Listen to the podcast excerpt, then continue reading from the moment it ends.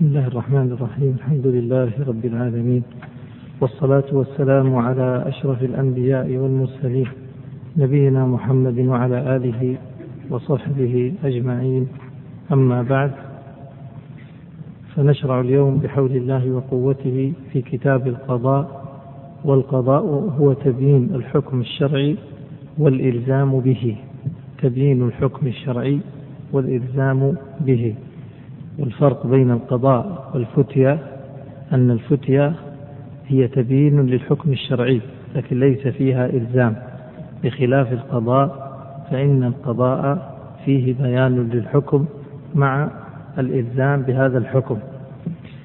قال المصنف كتاب القضاء وهو فرض كفاية إلى آخر ما قال تفضل اقرأ عنه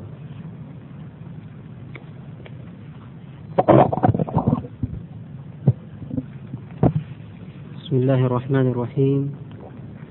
قال المصنف رحمه الله تعالى كتاب القضاء وهو فرض كفاية. بدأ ببيان حكم القضاء فقال هو فرض كفاية. وفرض الكفاية إذا قام به البعض وكفى سقط عن الباقين وإلا أثم الناس بتركهم فرض الكفاية. ففرض الكفاية يجب على الناس في مجموعهم ولا يجب على كل فرد منهم. بخلاف فرض العين فهو واجب على كل عين وعلى كل إنسان بعينه. نعم. يلزم الإمام أن ينصب في كل إقليم قاضيا. يلزم الإمام يعني الحاكم الإمام الأعظم أن ينصب في كل بلد قاضي بحسب الحاجة. وقد ينصب أكثر من قاضي في كل بلد أو في كل إقليم. نعم. ويختار أفضل من يجده علما وورعا ويأمره بتقوى الله نعم. وأن يتحرى العدل ويجتهد في إقامته. إذا يختار الأفضل ويأمره بالتقوى ويأمره بالعدل ويأمره بالحرص على إقامته. نعم. فيقول ولت وليتك الحكم أو قلدتك ونحوه. هذه العبارات هي التي يطلقها الإمام الأعظم في تولية القاضي إما أن يقول وليتك الحكم أو يقول قلدتك الحكم أو نحو ذلك من العبارات التي تدل على هذا المعنى. نعم. ويكاتبه في البعد. إذا كان سيولي شخصا بعيدا لا بأس أن يكاتبه فيكتب إليه أني وليتك الحكم في إقليم كذا فيتولى بهذه الكتابة. نعم. وتفيد ولاية الحكم العامة نعم. الفصل بين الخصوم وأخذ الحق لبعضهم من بعض. الولاية العامة يعني ما هي أعمال القاضي؟ ما الذي تفيده ولاية القاضي؟ تفيد ولاية القاضي هذه الأشياء. رقموها. الأول الفصل بين الخصوم بين المتخاصمين والمتنازعين. يفصل بينهم القاضي بالحق بشرع الله. اثنين أخذ الحق بعضهم من بعض. ثلاثة النظر في أموال نعم. غير المرشدين. غير المرشدين يعني غير الراشدين غير البالغين. نعم. والحجر على من يستوجبه لسفه أو فلس الحجر على السفيه والحجر على المفلس وهذا الرابع. والنظر في وقوف في وقوف عمله. وقوف يعني أوقاف. النظر في الأوقاف في أوقاف عمله يعني في أوقاف البلد التي تحت ولايته. نعم. ليعمل بشرطها. يعمل بشرط الواقفين هؤلاء. يعني ينفذ شروط الوقف. وتنفيذ الوصايا. يعني مثلا الواقف أوقف هذا هذه الدار وقال بيعها للفقراء. الذي يشرف على هذا القاضي. يتأكد أن هذه الدار فعلا بيعها للفقراء. فيضع عليها ناظر. فيتأكد أن الأوقاف أمورها سليمة. نعم. وتنفيذ الوصايا. وتنفيذ الوصايا. كذلك يشرف على ذلك. وتزويج من لا ولي لها. القاضي يزوجها. وهذا مر معنا في باب الولاية. أن قلنا الولي هو الأب ثم تنتقل إلى الجد ثم ثم في النهاية إذا لم يوجد فالقاضي. نعم. وإقامة وإقامة الحدود. وإقامة الحدود الثامن وإمامة الجمعة والعيد. هذا التاسع. والنظر في مصالح يعني له هو الذي يؤم الجمعة وهو الذي يؤم في العيد وله أن يولي غيره يوكل غيره. نعم. والنظر في مصالح عمله بكسر النظر في مصالح العمل عمله يعني المنطقة التي تحت ولايته فهو ينظر في مصالح هذه المنطقة بكف الأذى عن الطرقات أو الأفنية وغير ذلك. نعم. ويجوز أن يولي عموم النظر نعم. الآن أن يولى. نعم. الآن يتكلم عن أنواع الولاية. أنواع الولاية في الملخص في 54 أنواع الولاية أربعة. ما هي؟ أن يولى عموم النظر في عموم العمل عموم النظر يعني إيش؟ يعني يتولى سائر الأحكام هذه العشرة المذكورة. في عموم العمل يعني في كل البلاد. هذا نوع من الولاية.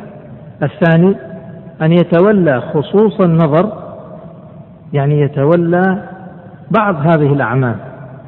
بعض هذه الأعمال كالنكاح أو الأموال يقول وليتك القضاء في الأنكحة فقط أو وليتك القضاء في الأموال فقط فلا يقضي إلا في هذه الأشياء. هذا يسمى خصوص النظر. في خصوص العمل يعني في بلد دون بلد. فيقول مثلا وليتك النظر في الأنكحة في مدينة جدة فقط. أصبح هذا خصوص نظر في خصوص عمل. لكن لو قال وليتك القضاء في كل المملكة أصبح عموم النظر في عموم العمل. الثالث أن يولى عموم النظر في خصوص العمل. يعني يقول أنت قاضي مطلق تنظر في كل شيء في مدينة جدة فقط. الرابع أن يولى خصوص النظر يعني أنت هو قاضي في الأنكحة فقط في في المملكة كلها في عموم العمل يعني في البلاد كلها. نعم. هذه أربع أنواع. أفهم. ويجوز أن يولى عموم النظر. عموم النظر في خصوص العمل. افهموا الكلام. العمل يعني البلد. والنظر يعني يعني إيش؟ يعني إيش؟ يعني العمل سببت إشكال إيه لا نقول عموم النظر النظر يعني الأحكام الذي التي يتولاها والعمل يعني البلد التي يتولاها فإما أن تكون الأحكام التي يتولاها عامة فيحكم في كل الأحكام أو خاصة في بعضها يعين له الإمام الأعظم الأحكام التي يتولاها فيكون خاصة وكذلك البلد. إما أن يتولى في عموم البلاد أو يتولى في بلد أو مدينة دون مدينة أو في قرية دون قرية أو كذا. إذا صارت أربعة. واضح الآن؟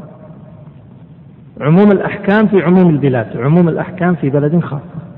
خصوص الأحكام أو حكم خاص في عموم البلاد أو حكم خاص في بلد خاص. طيب أكمل الآن. ويجوز أن يولى عموم النظر في عموم العمل. هذا واحد. وأن يولى خاصا فيهما. خاصا فيهما يصير إيش؟ يعني نعم هذا اثنين. أو في أحده أو في أحدهما. أو في أحدهما هذا ثلاثة وأربعة. لأنه قد يكون عام في النظر وخاص في العمل يعني في البلد وقد يكون العكس. طيب أكثر. ويشترط في القاضي عشر صفات. نعم. كونه بالغا رقموا هذه الصفات. بالغ فلا يتولى القضاء الصغير ولو كان مميز. نعم. عاقلا. خرج بذلك المجنون. ذكرا. خرجت الأنثى. حرا. خرج بذلك العبد. مسلما. وفي على وجود خلاف في العبد. أنه هل يمكن يكون لكن على المذهب لا. نعم. مسلما. خرج بذلك الكافر لا يكون قاضي عدلا. خرج بذلك الفاسق سميعا خرج بذلك الذي لا يسمع الأصم الذي لا يستطيع أن يسمع الخصومات بين المتخاصمين. نعم. بصيرا بصيرا خرج بذلك الأعمى مع وجود الخلاف في قضاء الأعمى. واختار تقي الدين عليه رحمة الله اختار أن الأعمى يتولى كما أنه اختار في العبد أنه يتولى يرى أن العبد يمكن يتولى القضاء. يقول مسألة القضاء مسألة مسألة علم. قد يكون عبد لكن يتولى. المذهب لا يتولى. أكمل. متكلما. هذا الشرط الكم؟ التاسع. فلو كان أبكم ما ما يكون قاضي. نعم. مجتهدا. هذا العاشر. ولو ولو في مذهبه. مجتهدا ولو في مذهبه. مجتهدا يعني غير مقلد. يعني عالما مجتهدا. قال ولو في مذهبه يعني حتى ولو كان مجتهدا في المذهب وليس مجتهدا مطلقا لأن الاجتهاد نوعان إما اجتهاد مطلق فهذا غير مقيد بمذهب وهناك اجتهاد مقيد بالمذهب فهو مجتهد داخل المذهب ويسمون هذا مجتهد مطلق كالأئمة الأربعة ويقولون مجتهد مقيد كغيرهم من أهل العلم الكبار مثل الموفق والمجد وغيرهم من أئمة المذهب الكبار. وكذلك في كل مذهب له أئمة مجتهدين داخل هذا المذهب. آه، اشترط المصنف وهذا هو المذهب أنه لابد أن يكون مجتهدا. ولو في في المذهب يعني عالما في المذهب مجتهدا ومرجحا داخل المذهب. فهذا إذا لم يتيسر وهل يتيسر في كل زمن يكون هناك مجتهد؟ أو في بعض البلاد لا يكون هناك مجتهد؟ يقول الشيخ تقي الدين شيخ الإسلام عليه رحمة الله إن هذا الشرط بحسب الإمكان يعني إذا توفر فالمجتهد هو الأولى بالقضاء لكن في حالة تعذر فإنه يعني يتنازل ويولى بحسب الإمكان بحسب بقدر الإمكان. نعم. وإذا حكم اثنان بينهما رجلا يصلح للقضاء نفذ حكمه في المال. يصلح للقضاء يعني توفرت فيه الشروط العشرة. قال نفذ حكمه في ماذا؟ في المال والحدود واللعان وغيرها. وعنه ينفذ حكمه في المال فقط ولا ينفذ في غيرها ما يمكن يقيم لعان أو يقيم, يقيم حدود إذا حكم اثنين عنه أنه ينفذ في المال فقط ولا ينفذ في غيره. فلو أن اثنان حكم رجلا بينهما بدون أن يلجأ إلى الحاكم يمضي حكمه إذا كان في المال ولا يمضي في غير المال. أكمل. باب آداب القاضي. ينبغي أن يكون قويا من غير عنف. نعم. لينا من غير ضعف. أن يكون قويا من غير عنف. يعني لا يكون عنيف على الناس لكن في نفس الوقت لا يكون سهل مبتذل. لينا من غير ضعف. فيه لين لكن ليس ضعيف حتى لا يجرؤ عليه أهل الباطل. نعم. حليما ذا أنات وفطنة. حليما ليس سريع الغضب. ذا أناة تأني. ذا فطنة يعني ذكاء حتى لا يخدع. نعم. هذه آداب. نعم. وليكن مجلسه في وسط البلد فسيحا. في وسط البلد حتى يتيسر وصول الناس إليه فسيحا. هذه طبعا ليست واجبات. يعني هذه المصنف يقول هذا الأفضل هذا الأرفق بالناس والأسهل عليهم. نعم. ويعدل بين فسيحا المجلس يكون فسيح حتى يسع الناس. نعم. ويعدل بين الخصمين في لحظه لحظه يعني في النظر.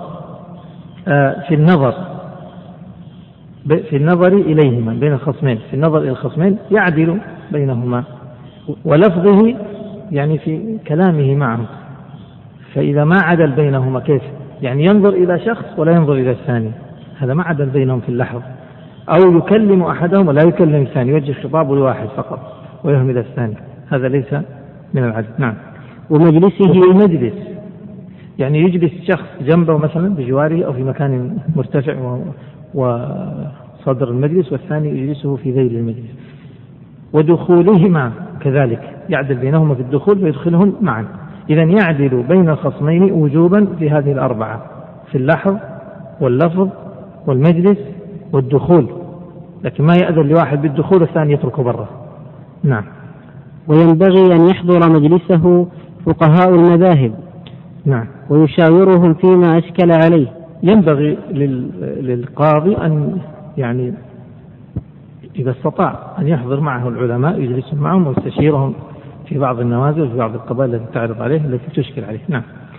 وكان يسأل يعني عمر رضي الله عنه وهو هو من هو علما ودينا وورعا ومنزلة ومكانة وكان يستشير في القضاء. وتعرض عليه قضايا فيستشير وعلي رضي الله عنه كان يستشير وغيره كان يستشير. فلا حرج ولا عيب ولا ضير ولا نقص ولا عار بهذا بالعكس هذا هو الشرف. وهذا علامة من علامات التقوى والصلاح والدين خوف الله تبارك وتعالى. نعم. ويحرم القضاء وهو غضبان كثير. هذه حالات التي يحرم فيها القضاء الأحوال التي يحرم فيها القضاء ويمكن أن تكتب هذا عنوان جانبي. الأحوال التي يحرم القضاء فيها. واحد. وهو غضبان كثيرا. لأنه إذا كان كثير الغضب يعني في حالة غضب شديد فإنه لا يحكم. لماذا؟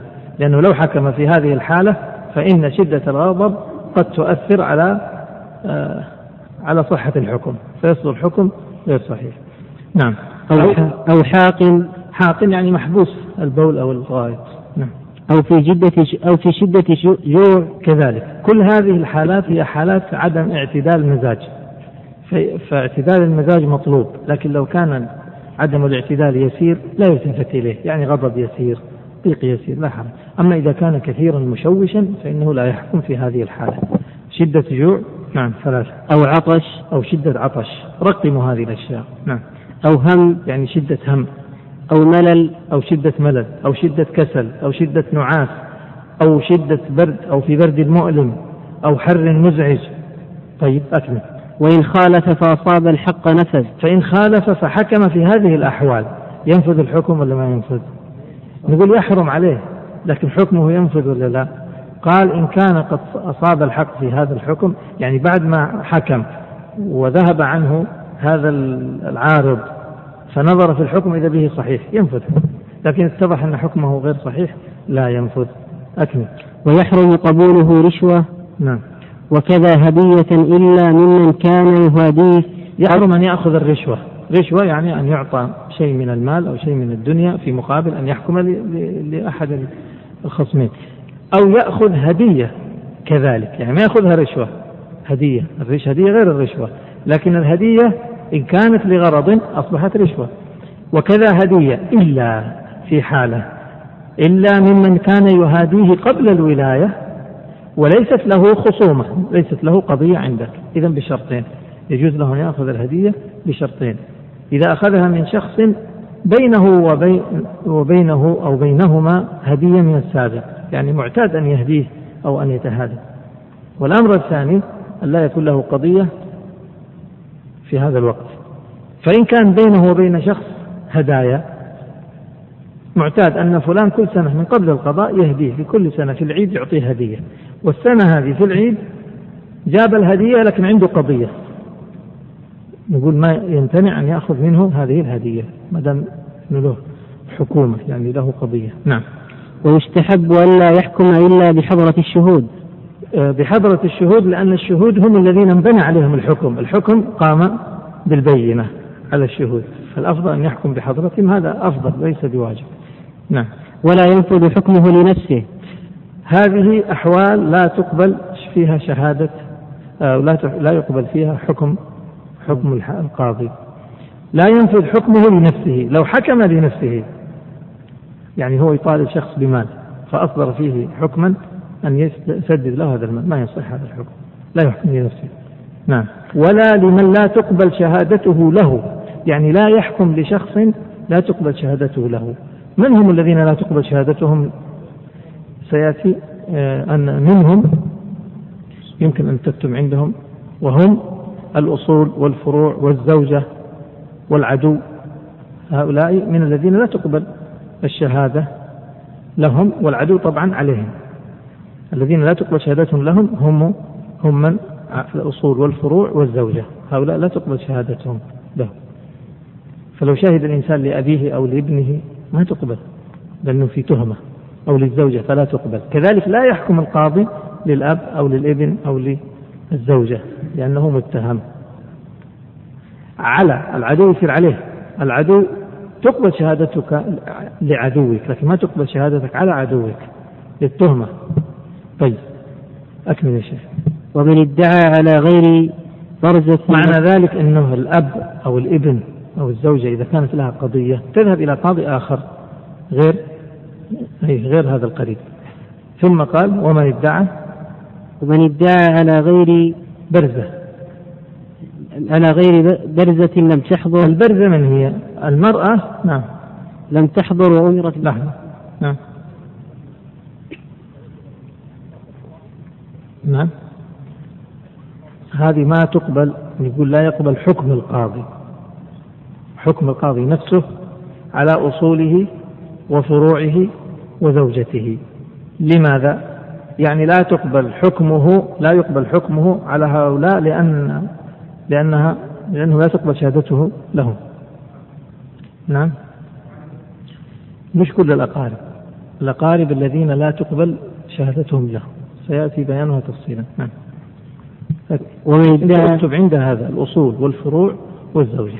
أكمل ومن ادعى على غير برزة لم تحضر غير برزة المرأة النساء نوعان.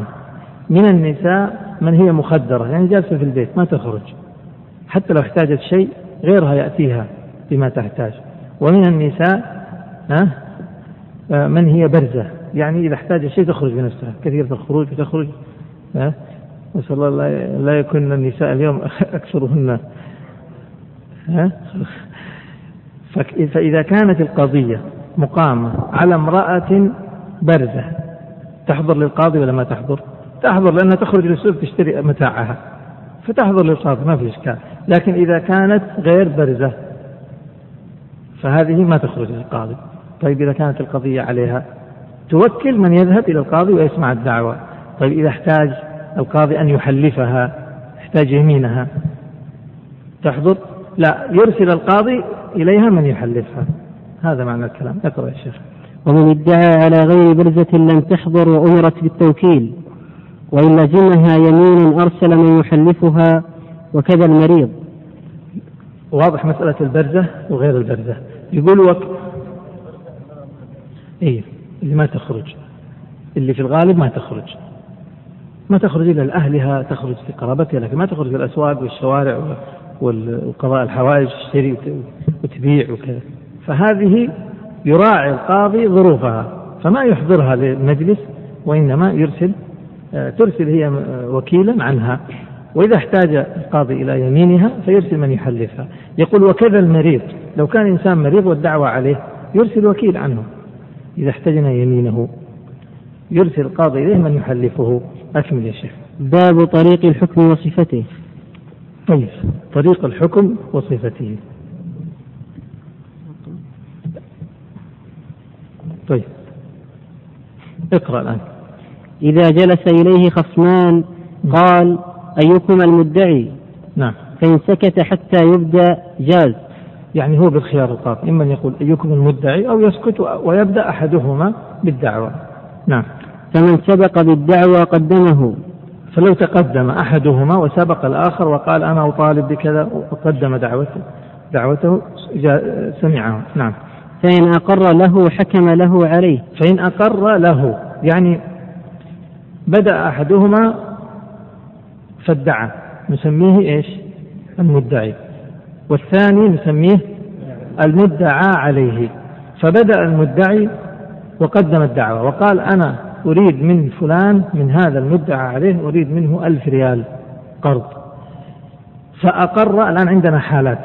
الحكم له أربع حالات.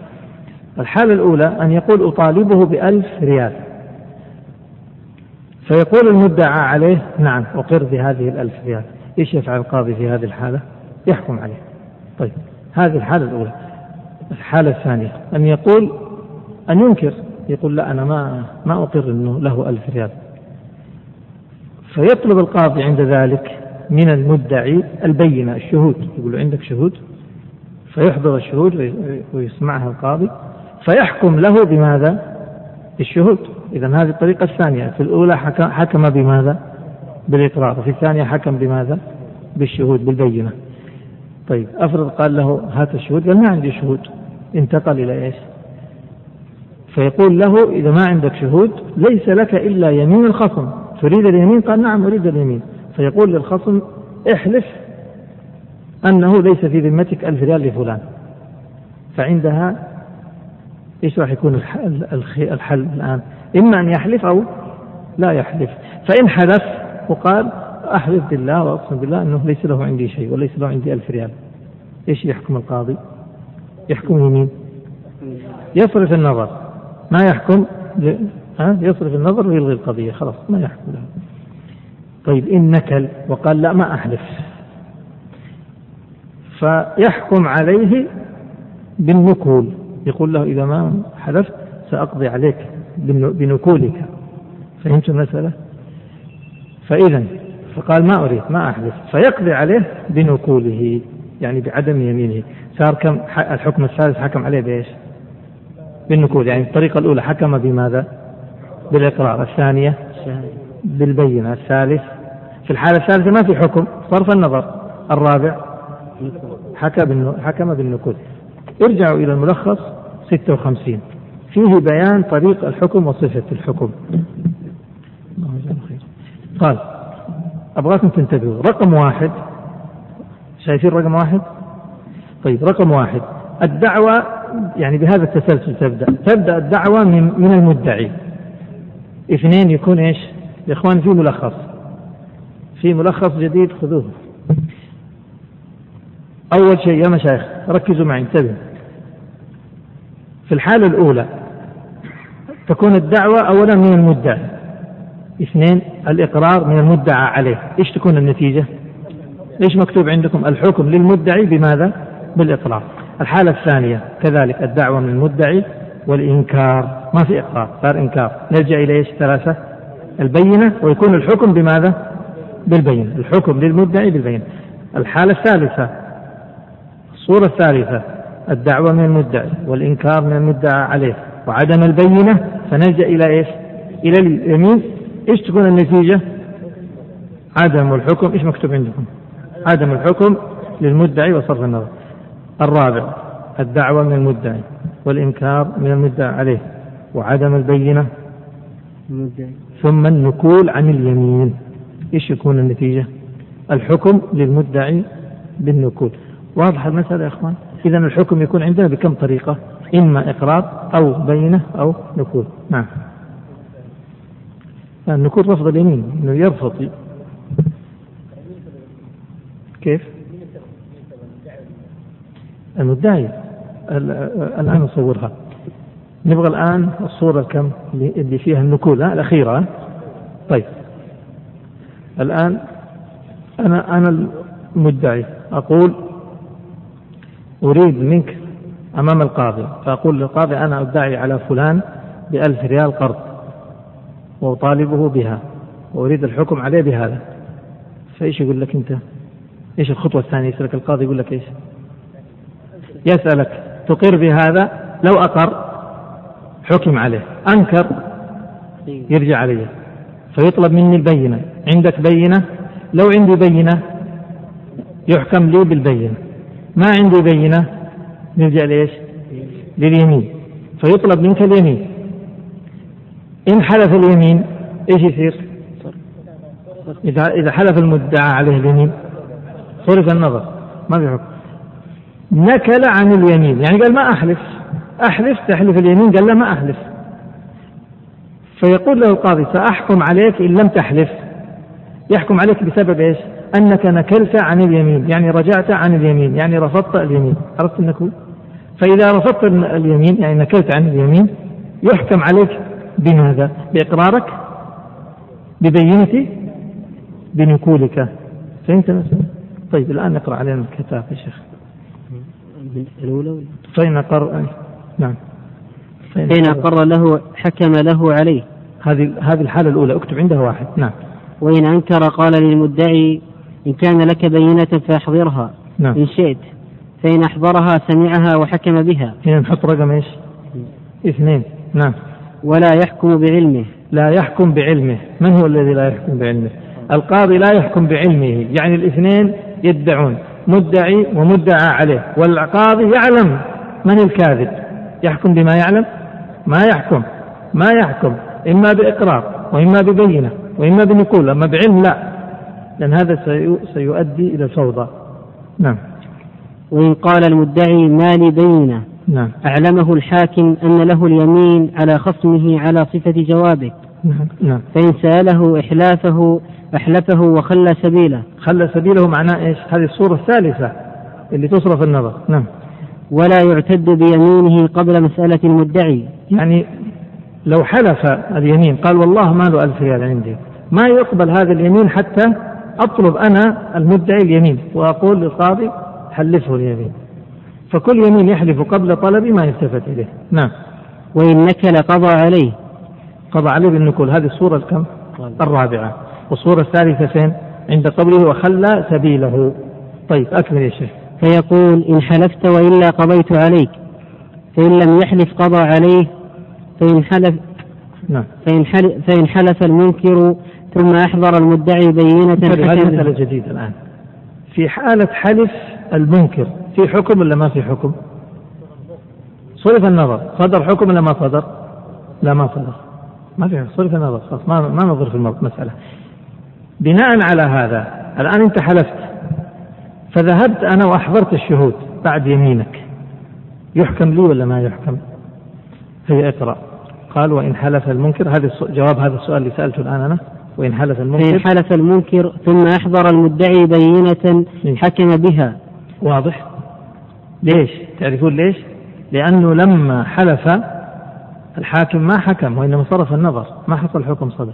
نعم أكمل. ولم تكن اليمين مزيلة للحق. يعني يمين المدعى عليه لا تزيل الحق. مش كونه حلف وقال والله ما له ألف ريال عندي خلاص. لو استطعت أن أحضر بينة بعد ذلك يحكم لي. أكمل يا شيخ. ولا تصح الدعوة إلا محررة. محررة يعني مبينة. مبينة واضحة. يعني ما يأتي ويقول آه، أنا أدعي على هذا بمال. ما يقبل. كم مال؟ حدد كم تبغى منه بالضبط. نعم. معلومة المدعى به. نعم. إلا إلا ما نصح إلا ما نصححه مجهولا كالوصية وعبد من عبيده مهرا ونحوه. نعم، إذا ما يصح ما تصح أن تكون الدعوة مجهولة إلا فيما يصح أن يكون مجهولا. هل تصح الوصية بالمجهول؟ مر معنا، يصح تصح الوصية بالمجهول. له وصية بالمجهول له أن يدعي يأتي ويدعي ويقول هذا الرجل أوصى إلي أبوه مورثه الذي مات أبوه الذي مات أوصى أوصى لي بوصية مجهولة فالقاضي يسمع الدعوة عند وإن كانت مجهولة أنها تصح مجهولة. إذا ما صح مجهولا تقبل فيه الدعوة مجهولة وما لا يصح مجهولا لا تقبل فيه الدعوة مجهولة. أكمل يا شيخ. وإن ادعى عقد نكاح أو بيع أو غيرهما فلا بد من ذكر شروطه. فلا بد من ذكر شروطه. شروط إيش؟ عقد النكاح أو عقد البيع. هذا الكلام يعني فيه صعوبة. معناه إنه يقتضي هذا إذا ادعى عقد بيع لابد أن أن يذكر الشروط. كم شروط البيع؟ السبعة يذكرها كلها. يقول اشتريت منه برضا وكان مالك وكذا. والظاهر إنه ما يحتاج هذا. يكفي أن أقول اشتريت منه. طيب. وإذا ادعى عقد نكاح يذكر الشروط كذلك. يعني يقول هذا كان برضا وتعيين وولي وشاهد. نعم.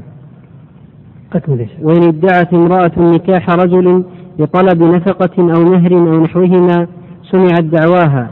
معناه لو المرأة قدمت دعوة دعوة نكاح دعوة النكاح. إيش ينبني عليها؟ ينبني عليها شيئين. إثبات النكاح وإثبات النفقة تبعا للنكاح. فيقول إن قدمت هذه الدعوة لطلب النفقة قدمت دعوة نكاح لكي لكي تطلب النفقة تسمع الدعوة. وأما إذا كانت قدمت الدعوة هذه لتثبت النكاح من غير دعوة من غير نفقة فلا تسمع الدعوة. أكمل. فإن لم تدعي سوى النكاح لم تقبل. فهمت المسألة؟ يقول لأنها عندما تطالب بإثبات النكاح لتطالب بالنفقة لها غرض من إثبات هذا النكاح. لكن إذا كان ما تبغى نفقة وإنما تريد أن تثبت النكاح ثم ماذا؟ ثم لا شيء. فيقول لا ما في ذلك. لكن الظاهر أنه حتى هذا أنه إثبات النكاح قد ينبني عليه شيء ثاني إرث. يثبت تثبت من خلف الإرث. نعم طيب أكمل يا شيخ. وإن ادعى الإرث ذكر سببه. إذا كان يدعي الإرث يعني قدم دعوة يقول أنا أريد نصيبي من الإرث في فلان الميت الذي الذي توجد تركته عند فلان وأقيم الدعوة على فلان عنده تركة فلان وأنا وارث. لابد أن يذكر سبب الإيش؟ الإرث. وأسباب الإرث نكاح وولاء ونسب. نعم. وتعتبر عدالة البينة ظاهرا وباطنا. يعني الشاهد الشاهد لا يقبل القاضي آه، شهادته إلا إذا ثبتت عدالته آه، في الظاهر وفي الباطن. نعم. ومن جهلت عدالته سأل عنه. إذا كان القاضي ما يعرف الشهود هل هم عدول أم لا؟ يسأل عنهم.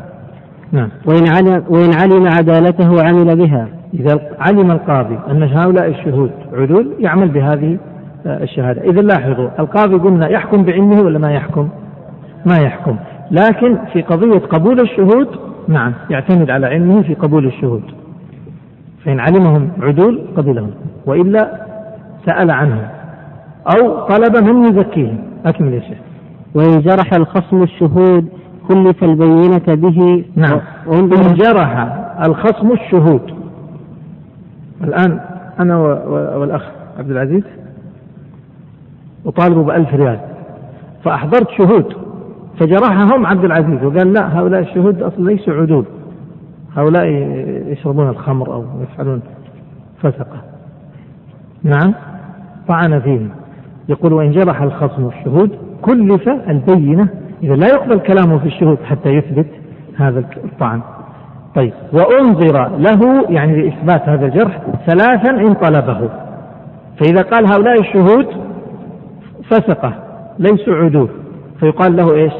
أثبت هات البينة. قال طيب أعطوني مهلة. نعطيه مهلة ثلاثة أيام. إذا طلب ذلك. وإن قال لا شهودي موجودين سأحضرهم الآن. يشهدون أن هؤلاء فسقة ليسوا بعدول. قال وللمدعي ملازمته.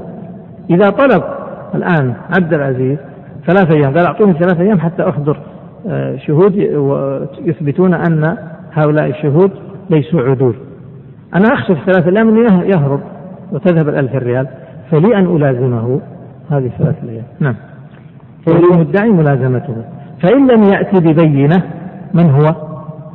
بين إذا لا لا المدعى عليه. فإن لم يأتي ببينة تثبت أن الشهود ليسوا عدول حكم عليه أو حكم عليه. فهمتم؟ معناها الصورة كالتالي الآن عبد أنا أحضرت شهود يشهدون أنه لي ألف ريال عند عبد العزيز. عبد العزيز جرحهم. يكلف بإيش؟ بالبينة. طلب ثلاثة أيام مهلة. يعطى ولا ما يعطى؟ يعطى. في هذه الثلاثة الأيام لي أن ألازمه ولا لا؟ لي أن ألازمه. ما جاب البينة في الثلاثة الأيام؟ اللي يحكم عليه. أكمل يا شيخ. وإن جهل حال البينة. يعني القاضي. إذا جهل حال البينة ما يعرف هم عدول ولا لا؟ نعم. طلب من المدعي تزكيتهم. يطلب مني أنا. الآن شهودي الاثنين اللي أحضرتهم قال ما أعرفهم هذول عدول ولا لا. فيقول لي أحضر من يزكيهم. نعم أكمل يا شيخ. ويكفي فيها عدلان يشهدان بعدالته. فيها أي في التزكية ويكفي فيها عدلان يشهدان بعدالته. إذا أنا أحضرت الشهود فقال القاضي أنا ما أعرف شهودك. وطلب مني ماذا؟ مزكين. كم مزكي أحضر له؟ واحد. لابد من اثنين يشهدون. يشهدون يزكون هؤلاء. هم شهود هؤلاء مزكين. يزكون الشهود أنهم عدود هذا معناه. قال ولا يقبل الآن انتبه. إذا قال المصنف أنه في التزكية كم يطلب؟ مزكين اثنين. عدلين يزكون. إذا يطلب أو يشترط العدد عدد اثنين في التزكية. يقول مصنف كذلك. يشترط عدد العدد اثنين في أشياء أخرى غير التزكية. ما هي؟ قال ولا يقبل في رقم هذه في الترجمة واحد. والتزكية هذه مرت معنا اثنين. والجرح يعني للشهود ثلاثة. والتعريف أربعة يعني عند الحاكم. والرسالة خمسة إلى قاضي آخر إلا قول عدلين. إذا عندنا خمس صور لابد فيها في إثباتها من إيش؟ من عدلين. ما هي خمس صور؟ نعيدها الآن. أول شيء في الترجمة. في الت... في الترجمة. كيف في الترجمة؟ عند القاضي. لو كان أحد الخصوم مثلا ما يتكلم العربية. يحتاج مترجم. ما يكفي مترجم واحد. لازم اثنين. حتى لا يكون المدعي يقول كلام والمترجم يقول كلام ثاني. حتى نتثبت اثنين. التزكية كذلك. إذا طلب مزكين لابد من اثنين. ما يكفي واحد. الجرح للشهود. كم جارح؟ لو كان عبد العزيز يقول عندي يقول شهودك هؤلاء ليسوا عدول. فنقول هات البينة. ما نقبل منه بينة بواحد لازم؟ من اثنين التعريف عند الحاكم.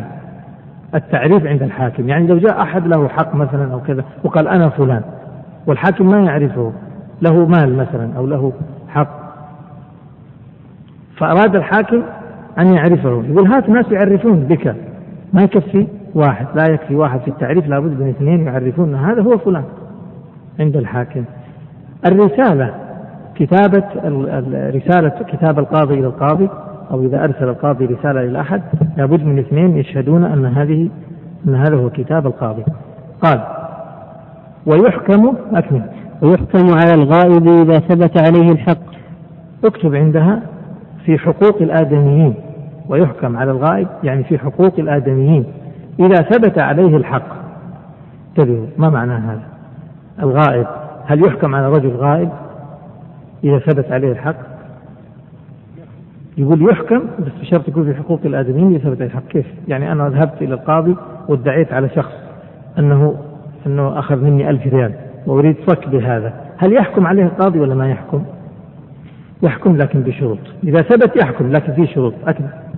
وإن ادعى على حاضر في البلد غائب عن مجلس الحكم وأتى ببينة لم تسمع الدعوى ولا البينة. إذا أصبح يحكم إذا كانت في حقوق آدميين وكان المدعى عليه غائبا عن البلد. أما إذا كان في البلد لا ما يحكم عليه. واضح الآن؟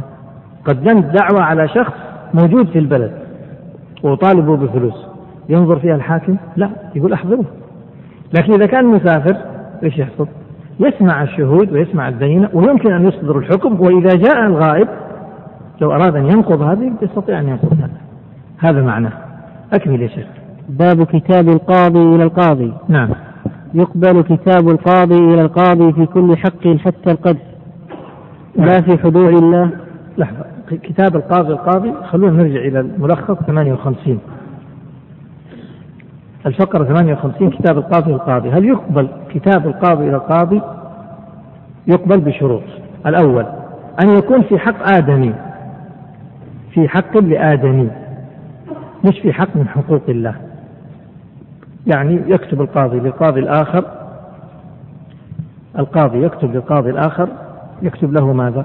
يكتب له إنه ثبت عندي أن فلان يستحق من فلان ألف ريال. واضح هذا؟ إذا في حق آدمي. لكن ما يكتب فيه ثبت عندي أن فلان فارق صلاة فأقم عليه الحد. لا هذا حق لله.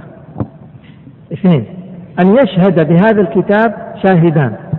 لازم يشهد على هذا الكتاب أنه كتبه القاضي فلان يشهد عليه اثنين شهود. ثلاثة إذا كان القاضيان في بلد واحد فيقبل حكم كتاب القاضي إلى القاضي فيما حكم به الأول لينفذه الثاني لينفذه الثاني. ولا يقبل فيما ثبت عند الأول ليحكم به الثاني. إيش يعني هذا؟ الآن كتاب القاضي للقاضي إيش يتضمن؟ أحد أمرين. إما أن يكتب له يكتب له ثبت عندي سمعت من الشهود سمعت الشهود وشهدوا أن فلان آه، اقترض من فلان ألف ريال. فاحكم أنت. هذه صورة. والصورة الثانية أن يقول سمعت الشهود وحكمت فنفذ أنت. واضح هذا؟ طيب كتاب القاضي للقاضي. يقبل في أي حالة؟ يقبل في حالة الإثبات ليحكم الثاني ولا في حالة الحكم لينفذ الثاني؟ يختلف الأمر فيما إذا كان القاضيان في بلد ولا في بلدين. إن كان القاضيان في بلد واحد يقبل في التنفيذ فقط. ولا يقبل في الحكم. احكم أنت وهو ينفذ. وإن كان بينهما مسافة قصر يحكم في الاثنين. يحكم فيما حكم به الأول لينفذه الثاني ويحكم ويثبت أيضا آه، ويقبل أيضا فيما ثبت عند الأول يحكم به الثاني. واضح المسألة؟ ما هي واضحة. إن كان القاضي يعني بينهما مسافة قصر فيمكن أن يكتب القاضي للقاضي الثاني يكتب له أن الحكم عندي الشهود عندي آه، أدلوا بالشهادة فأحكم أنت. يمكن هذا. ويمكن أن يحكم هو ويقول نفذ أنت. فهمتوا؟ إذا كان بينهم مسافة قصر أما إذا كانوا في بلد واحد فإيش؟ ما يقبل إلا بالتنفيذ. هذا معناه. هي اقرأ الآن علينا. يقبل كتاب مع الشروط الأخرى. معناته يقبل حكم القاضي القاضي. إذا كان حق لآدمي وشهد شاهدان على أن هذا الكتاب كتبه القاضي. هي اقرأ الآن. يقبل كتاب القاضي إلى القاضي في كل حق حتى القذف. طيب. اكتب عند حق لآدمي. أي لآدمي. نعم. حتى لا. القذف والقذف هو من حقوق الآدميين. لا. لا في حدود الله كحد الزنا ونحوه. هذا الشرط الأول. ويقبل فيما حكم به لينفذه وإن كان في بلد واحد. يعني إيش؟ يعني سواء كان في بلد واحد ولا في بلد بينهم مسافة قصر أو في بلدين. نعم. ولا يقبل فيما ثبت عنده ليحكم به إلا أن يكون بينهما مسافة القصر. نعم. يجوز أن يكتب إلى قاض معين وإلى كل من يصل يصل إليه كتابه من قضاة المسلمين. نعم. يعني يمكن أن يكون الكتاب إلى قاضي معين ويمكن أن يكون عام إلى كل قاض. نعم. ولا يقبل إلا أن يشهد به القاضي الكاتب شاهدين فيقرأ فيقرأه عليهما هذا الشرط ذكرناه إنه كتاب القاضي. القاضي ما يكون معتمد إلا إذا شهد عليه شاهدان نعم. فيقرأه عليهما ثم يقول اشهدا أن هذا كتابي إلى فلان ابن فلان نعم. ويدفعه إليهما. نعم. باب القسمة. القسمة. القسمة تعريفها تمييز بعض الأنصباء عن بعض. تمييز بعض الأنصباء عن بعض. تفضل. لا معنى هذه القسمة باب القسمة القسمة ما هي إذا كان الشركاء إذا كان الشركاء يريدون أن يقتسموا هذا الملك الذي بينهما فقسمة الملك بينهم تسمى إيش؟ قسمة. طريقة هذه القسمة هي على نوعين. أحيانا الشيء المملوك هذا المشترك بينهم يكون يمكن قسمته بدون ضرر، يعني يكون متساوي الأجزاء. فينقسم بينهم بدون ضرر، ما ينظر أحد إذا قسم. و ويكون يعني مثاله لو أنهم مثلا شركاء لنفرض شركاء في مئة كيس رز. والمئة كيس رز متساوية زي بعض مثل بعض في, في الجودة والرداءة هذه قسمتها كيف تكون؟ كل واحد يأخذ خمسين. هذه القسمة ما فيها ضرر. أليس كذلك؟ فهذا نوع من القسمة. يسمى تسمى هذه القسمة إفراد. قسمة يقولون قسمة إجبار. هذه القسمة قسمة إجبار. إيش يعني قسمة إجبار؟ يعني ما يستشار الطرف الثاني لو أن أحد الشريكين رغب في هذه القسمة فإنه فإنه يجب أن أن يلبى هذا الطلب ويجب أن تقسم آه، هذه الشركة التي بينهما لأن ما فيها ضرر بالإجبار. ما ننتظر رضاء الطرف الثاني. لكن إذا كانت هذا الملك قسمته بالنص ما تتساوى الأجزاء. فهمتوا؟ بيت مثلا دورين أو غرفتين فوق بعض. واحد يأخذ فوق واحد يأخذ تحت. فوق ما هو مثل تحت أليس كذلك؟ أو أرض ما تتساوى. إذا قسمناها بالنصف ما تتساوى. الجزء هذا أفضل من الجزء ذاك.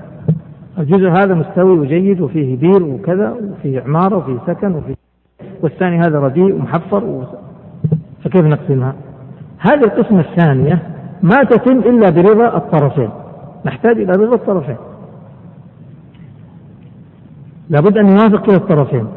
لأنها إذا قسمت بينهما لا تقسم إلا بوقوع ضرر على أحد الشريكين أو بدفع عوض. لأنه أحيانا عندما نقسم نقسم هذه هذه القسمة نضطر أن نقول لأحدهما أنت تأخذ هذا القسم وتدفع مبلغ كذا وأنت تأخذ هذا القسم. ففيه رد عوض أو فيه إيش؟ أو فيه ضرر وهذه القسمة تسمى قسمة ترابي يحتاج فيها إلى الترابي وبعد الأذان نكمل باب القسمة هو أن الملك الذي تكون أجزاؤه متساوية بحيث إذا قسم بين الشريكين لا ينظر أحدهم ولا يحتاج إلى أن يدفع عوض كالأجزاء المتساوية قلنا هذا نقول في هذه الحالة القسمة هنا قسمة إجبار ولا تراضي؟ هل نحتاج إلى رضا الطرف الثاني؟ لا ما نحتاج. فهذه نسميها قسمة إجبار. قسمة الإجبار ما فيها تراضي لأنها إفراد هي فرد حق بس نفرد حق هذا عن حق هذا لكن إذا كانت هذه القسمة سينبني عليها ضرر على أحد الشريكين أو دفع عوض من أحد الشريكين للثاني. يحصل هذا ولا لا؟ نقول لهذا الشخص إذا كانت الأرض غير متساوية خذ أنت هذا الجزء من الأرض وادفع مئة ألف ريال. مقابل إيش؟ مقابل الزيادة اللي عندك. وأنت خذ الجزء الآخر وما تدفع شيء. هذه القسمة التي يكون فيها رد عوض أو يكون فيها ضرر. ضرر كيف؟ نقول لأحدهم مثلا خلاص أنت خذ هذا الجزء وتحمل النقص الذي فيها. وأنت خذ الأرض الجزء الثاني. هذه القسمة الثانية التي فيها ضرر أو فيها رد عوض. هل يمكن أن نقول فيها يعني هل نحتاج فيها إلى الرضا أو نقول إجبار أيضا؟ لازم رضا. ما, ما يمكن أن نجبر أحد الشريكين على الدفع ولا أن نجبر أحد الشريكين على تحمل الضرر. واضح الآن المسألة؟ فهذه القاعدة فيها. ما كان فيها ضرر أو رد عوض فهي رضا تحتاج إلى رضا. ونسميها قسمة إيش؟ تراضي. قسمة التراضي هي في حكم البيع في معنى البيع لأنه كأنه بيع كأنه الآن يشتري هذا النصف بهذا المبلغ. فهي تأخذ أحكام البيع. وقسمة الإجبار فرز لا بيع. اقرأ الآن عليه لا تجوز قسمة الأملاك التي لا تنقسم إلا بضرر أو رد عوض إلا برضا الشركاء. هذا إيش نسميها؟ قسمة اكتب عنوان جانبي قسمة التراضي. وبين قوسين هي بيع. أكمل. كالدور الصغار والحمام والطاحون الصغيرين. هذه الأشياء الصغيرة حمام صغير طاحون صغير دار صغيرة إذا انقسمت معناته في ضرر أو فيه إيش؟ رد عوض. نعم. والأرض التي لا تتعدل بأجزاء يعني ما يمكن تكون أجزاءها متساوية ولا قيمة. ما يمكن أن نجعلها أجزاء قيمها متساوية كبناء أو بئر في بعضها. يعني أرض لو قسمناها نصفين سيكون البئر في النصف في, في, في أحد النصفين. معناه صار أحد الجزئين أفضل من الآخر. أو بناء إذا قسمنا الأرض نصفين أصبح جزء من هذه الأرض فيه بناء والجزء الثاني ما فيه بناء. فإذا هل هذه القسمة الآن قسمة متساوية؟ لا غير متساوية تحتاج إلى رضا. قال أو بئر في بعضها يعني دون بعض فهذه القسمة في حكم البيع ولا يجبر من امتنع من قسمتها. لو رفض أحد الشريكين هذه القسمة له ذلك ولا ما له ذلك؟ له ذلك. طيب كيف يحل المشكلة؟ تحل المشكلة بأن تباع على طرف آخر ولهذا اكتب عندها ويجبر على البيع بطلب الشريك. يعني لو فرضنا جينا نقسم كل ما قسمنا قسمة ما تراضوا. فأحدهم طلب البيع. طلب أن يباع هذا هذه الأرض أو هذا الملك. يباع ولا لا؟ يقول ويجبر على البيع بطلب الشريك. إذا حل الإشكال هذا أن تباع هذه الأرض على شخص آخر وتقسم بينهم القيمة. وأما الآن سينتقل للثاني وأما ما لا ضرر ولا رد عوض في قسمته اكتب عندها عنوان جانبي قسمة إجبار. وبين قوسين هي إفراز لا بيع. هي إفراز لا بيع. قال كالقرية والبساتين والدار الكبيرة والأرض يعني الواسعة والدكاكين الواسعة والمكيل مثل الحبوب والموزونات من جنس واحد كالأدهان والألبان ونحوها. إذا طلب الشريك قسمتها أجبر الآخر عليها. لماذا يجبر الآخر عليها؟ لأنه ما في ضرر ولأنها إفراد قال وهذه القسمة إفراد لا بيع. واضح المسألة؟ ثم قال ويجوز للشركاء. الآن من الذي يقسم بينهم؟ من الذي يقوم بهذه القسمة؟ لازم القاضي ولا ممكن يكون باتفاق بينهما؟ يمكن أن يكون باتفاق. قال ويجوز للشركاء أن يتقاسموا بأنفسهم. هذا واحد. أو بقاسم ينصبونه. هذا الثاني. أو يسأل الحاكم يعني القاضي نصبه. أو يسأل القاضي أن ينصب لهم قاسم. قال وأجرته يعني أجرة القاسم على قدر الأملاك. إذا كان واحد فيهم يملك النصف والثاني النصف معناته القاسم أجرة القاسم بينهم بالنصف. وإذا كان واحد يملك ثلاث أرباع والثاني الربع معناته أجرة القاسم كذلك. ثم قال فإذا اقتسموا أو اقترعوا لزمت القسمة. يعني إذا قسموا الآن واتفقوا على أن واحد يأخذ هذا النصف والثاني يأخذ هذا النصف لزمت القسمة يعني ليس لأحدهم بعد ذلك أن يرجع ويقول لا. أنا أريد أنا لي الحق في قسمك أنت لأننا نعتبر الآن إفراد فكل واحد عرف حقه أو بيع فكل واحد ملك نصيبه. إذا بعد أن تتم القسمة أو تتم القرعة تلزم القسمة فلا يملك أحدهم الرجوع. ثم قال وكيف اقترعوا جاز؟ يعني بالنسبة للقرعة إذا سووا قرعة بينهم لو قسموا الأرض نصفين وقالوا قرعة اللي تطلع عليه اليمين نعطيه الجزء الأيمن واللي تطلع عليه اليسار يأخذ الأيسر إذا فعلوا قرعة يجوز ذلك. طيب القرعة هل لها طريقة معينة؟ لا ليس لها طريقة معينة. يمكن أن تكون بالحصى يمكن أن تكون بورق يمكن أن تكون بأي طريقة من الطرق. ليس لها طريق معين آه، لا لا يجوز خلافه طيب. قال المصنف رحمه الله تعالى باب الدعاوي والبينات. المدعي من إذا سكت ترك. والمدعى عليه من إذا سكت لم يترك. ولا تصح الدعوى والإنكار إلا من جائز التصرف. وإذا تداعيا عيانا فإذا تداعيا عينا بيد أحدهما فهي له مع يمينه. بسم الله الرحمن الرحيم. الحمد لله رب العالمين. والصلاة والسلام على أشرف الأنبياء والمرسلين. نبينا محمد وعلى آله وصحبه أجمعين. أما بعد.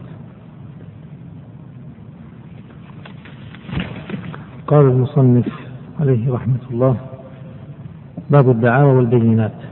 والدعاوى إضافة الإنسان إلى نفسه استحقاق شيء في يد الغير. إضافة الإنسان إلى نفسه دعوة. إضافة الإنسان إلى نفسه استحقاق شيء بيد الغير.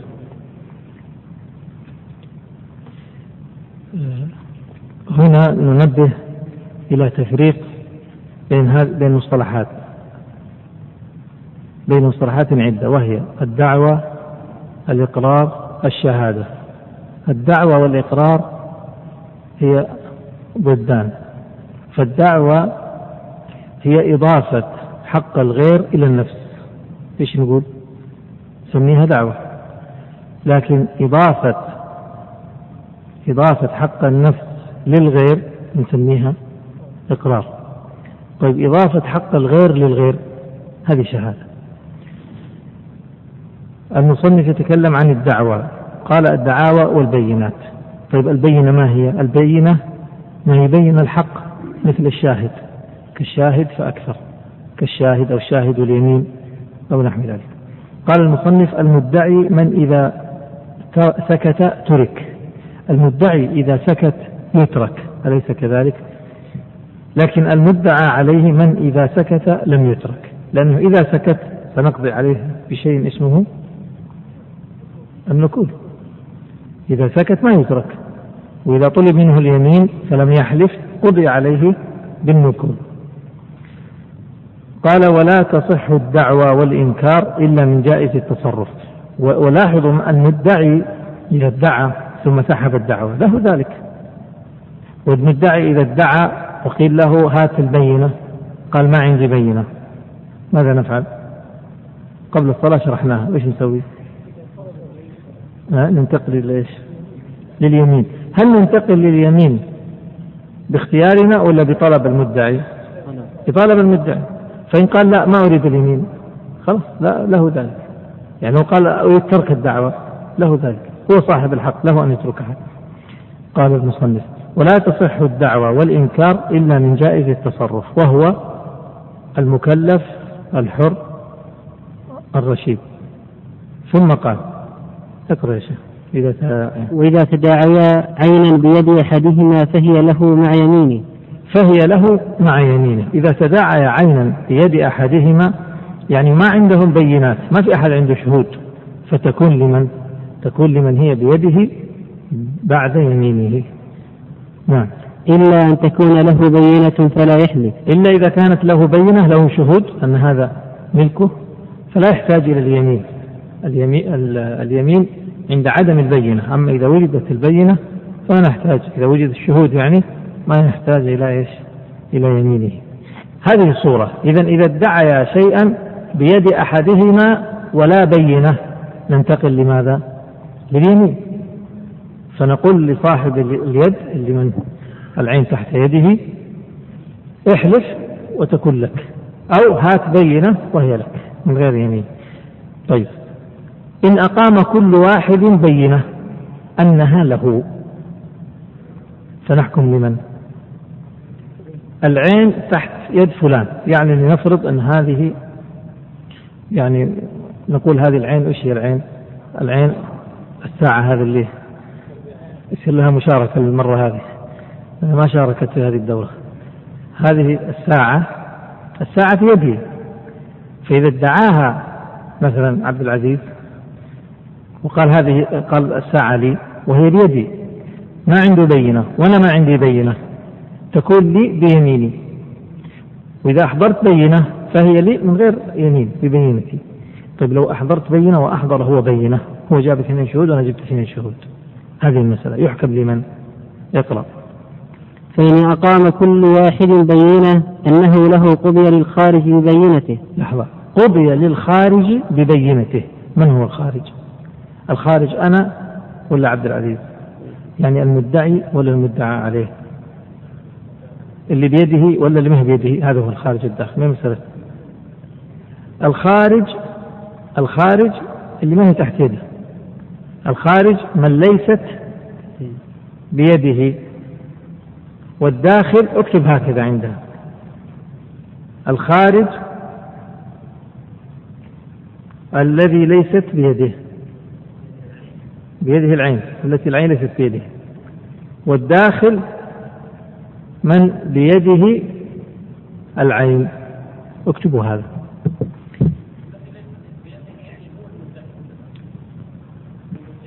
طيب يعني التي ليست بيده هذا المدعي بس إحنا نبغى الآن داخل وخارج يصير الداخل الداخل اللي بيده العين والخارج اللي ما هو بيده العين. المصنف قال هي لمن؟ للخارج. يعني صارت في مثل هذا المثال الآن. تصير لي ولا لعبد العزيز؟ والساعة في يدي. صارت لمن؟ لعبد العزيز. قال المصنف قضي للخارج ببينته ولغت بينة الداخل. ولغت بي يعني بينتي أنا لغيت ليش؟ هذه المسألة طبعا المصنف ليش يقول هذا الكلام؟ يقول هذا يقول لأنه معناه بينتي بحسب الأصل وبينته ناقلة عن الأصل فهمت؟ هل هناك مانع أن تكون هذه الساعة كانت لي وعندي شهود إني اشتريتها ثم بعتها على عبد العزيز ولهذا عنده شهود انها ملكه يعني يمكن يكون الملك, الملك انتقل جمهور أهل العلم على خلاف هذا ويقولون لا بل بينة الداخل أقوى ليش؟ لأنه يصير عنده انتبهوا التعليل الآن اللي يقول بينة الخارج يعتبر إنه بينة الداخل مثبتة للأصل والثانية ناقلة عن الأصل فأيهم أقوى؟ من زاوية أن الناقل أقوى لأنه هذا يعتمد على الأصل وهذا يثبت حكما جديدا. فيمكن الجمع بينهم. معناه بينتي تثبت الحكم الملك القديم وبينته تثبت آخر ملك. يعني تكون بينته ناسخة لبينتي. واضح الكلام؟ وجمهور أهل العلم يقولون لا ما نفهمها بهذه الطريقة. وإنما بينة الداخل أقوى لأنه عنده البينة وعنده وعنده العين فهي أقوى. اكتب عندها. وعنه تقدم بينة الداخل وفاقا للجمهور. وهذا الصواب والله أعلم لا أظن الصواب. وعنه تقدم بينة الداخل وفاقا للجمهور. أكمل يا شيخ. كتاب الشهادات. الشهادات. وش هي الشهادات؟ كتبنا تعريفها؟ الإخبار اكتب عندك التعريف الإخبار بما علمه بلفظ خاص كأشهد.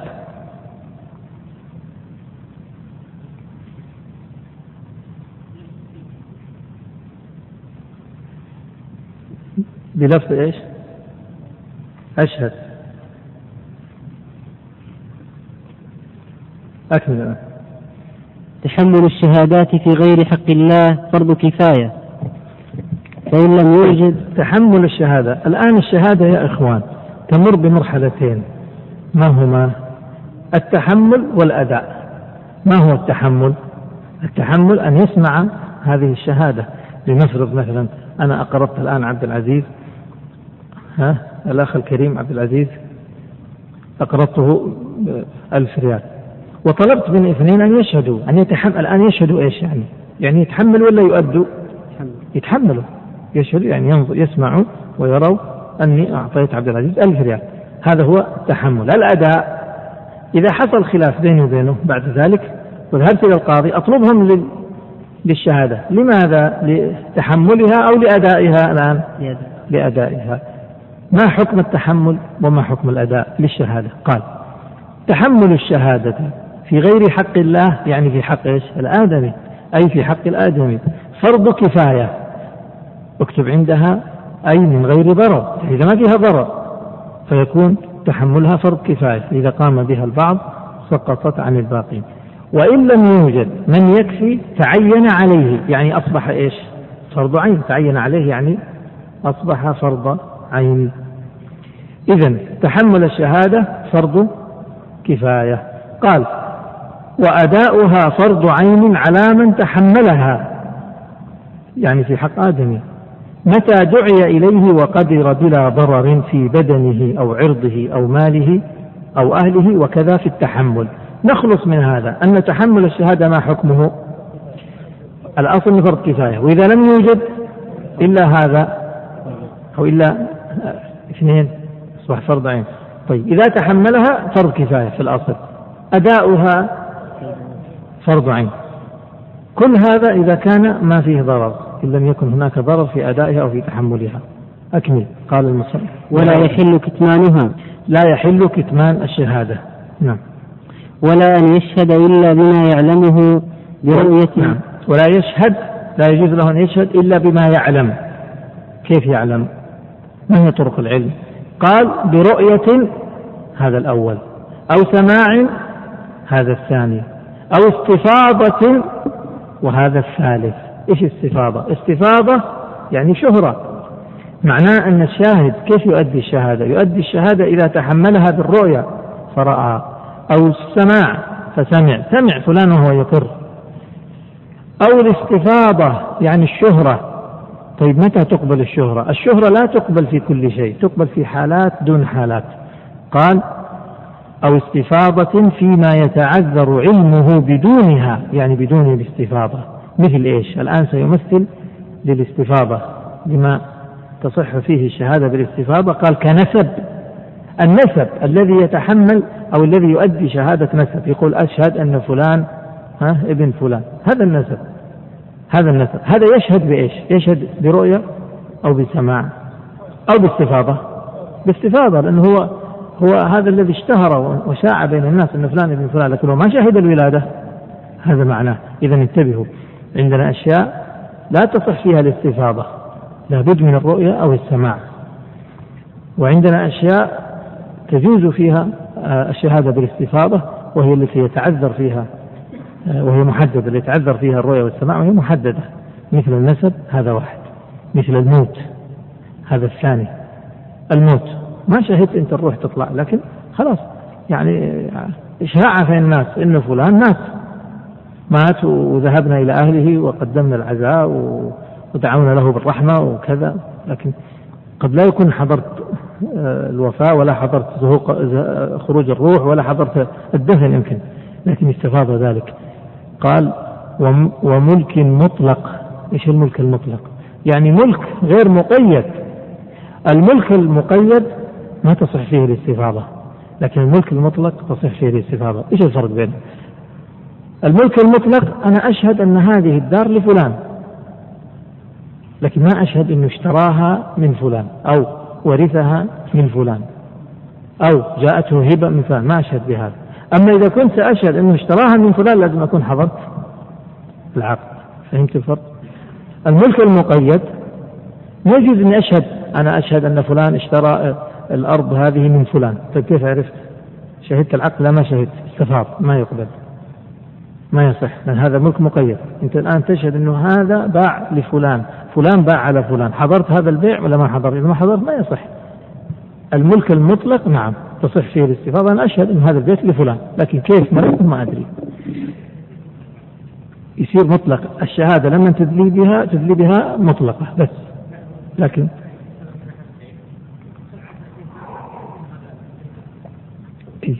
نعم ما في بس. أشهد به أشهد به. يبقى يا شيخ يبقى. يعني من أراد أن يثبت لنفسه الملك وعنده شهود شهود. يشهدون بحضور العقد مثلا. هذا الأقوى. هذا أقوى. فالمهم إذا جاء الإنسان يدلي بالشهادة إن كان حضر العقد فهذا يصير شهادته عن إيش؟ طيب. شهادته تكون برؤية أو بسماع. رؤية وسماع. لكن إذا كان ما حضر العقد واستفاض هذا في الناس وشاع يمكن أن يدلي بها هكذا بهذه الصفة. قال ونكاح كذلك.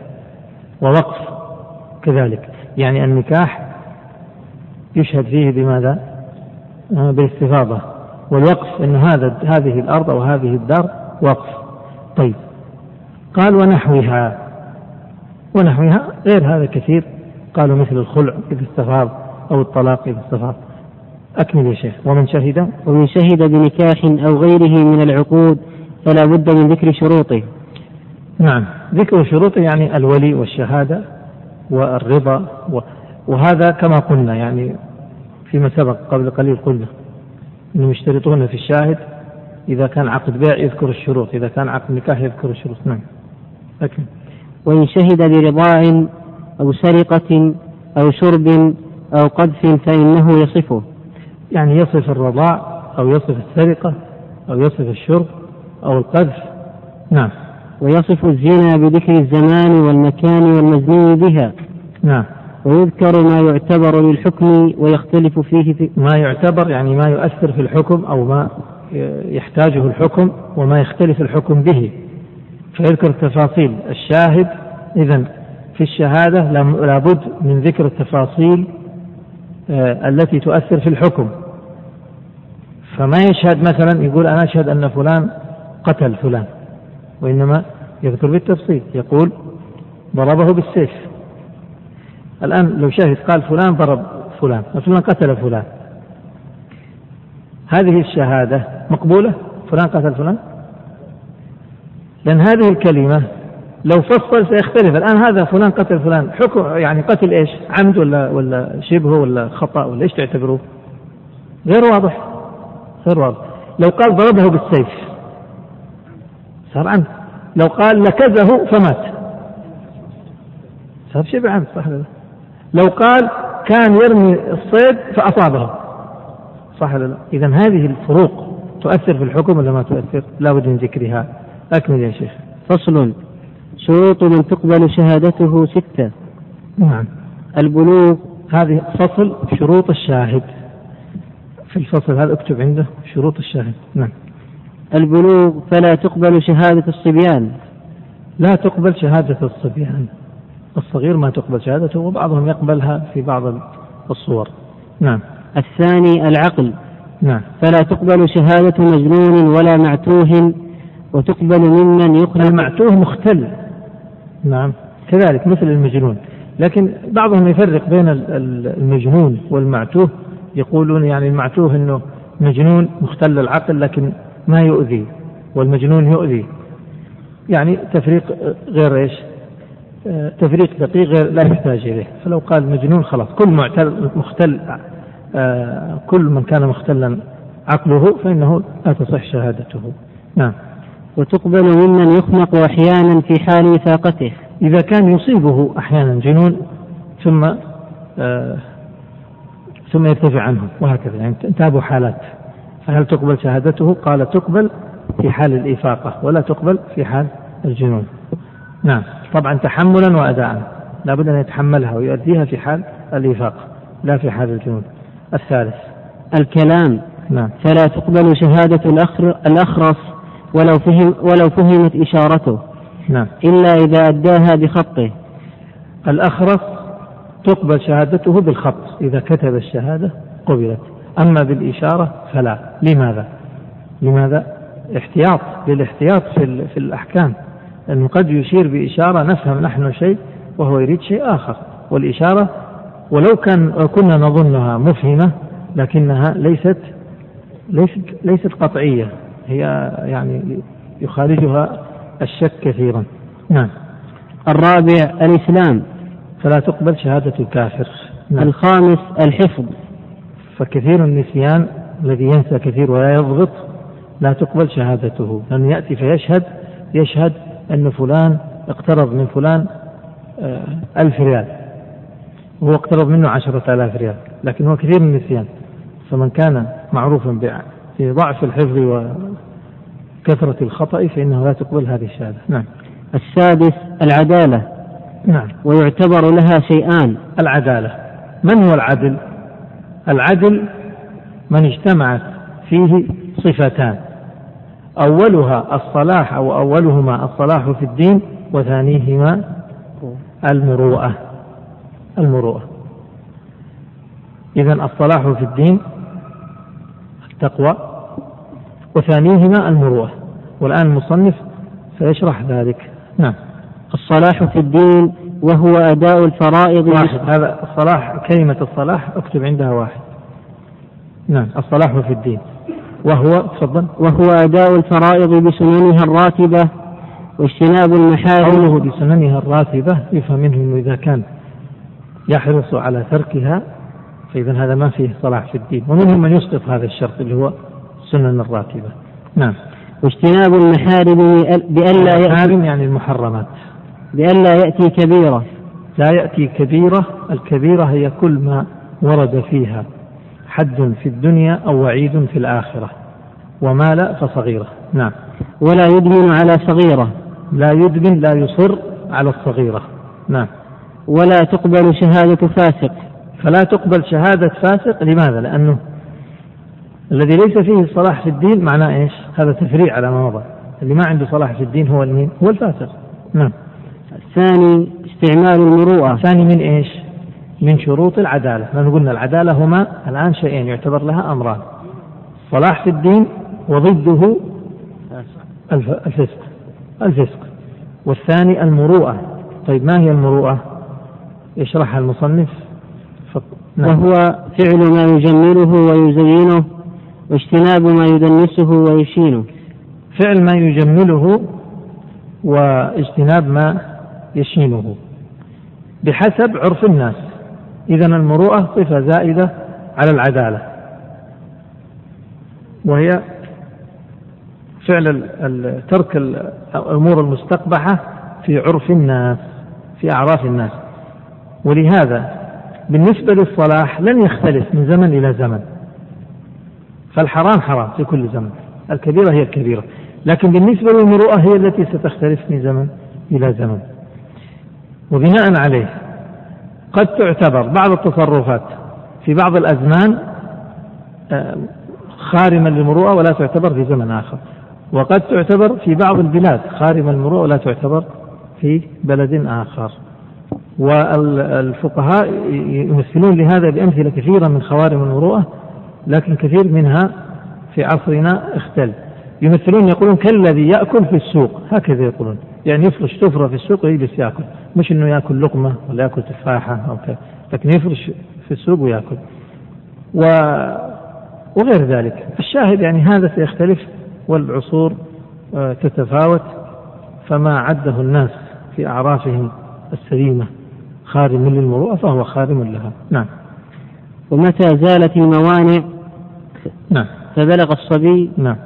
وعقل المجنون نعم. وقبلت شهادته. بلغ الصبي تقبل شهادته. عقل المجنون تقبل شهادته. أسلم الكافر كذلك. تاب الفاسق كذلك. باب موانع الشهادة. لا تقبل شهادة عمودي النسب بعضهم لبعض. الآن رقموا هؤلاء الذين لا تقبل شهادتهم. الأول عمودي النسب وهو وهم الأصول والفروع. فلا تقبل شهادتهم لبعض. آه لا تقبل شهادتهم لبعض لماذا؟ للتهمة لوجود التهمة. فإذا شهد الرجل لأبيه أو لابنه فهذا مكان تهمة.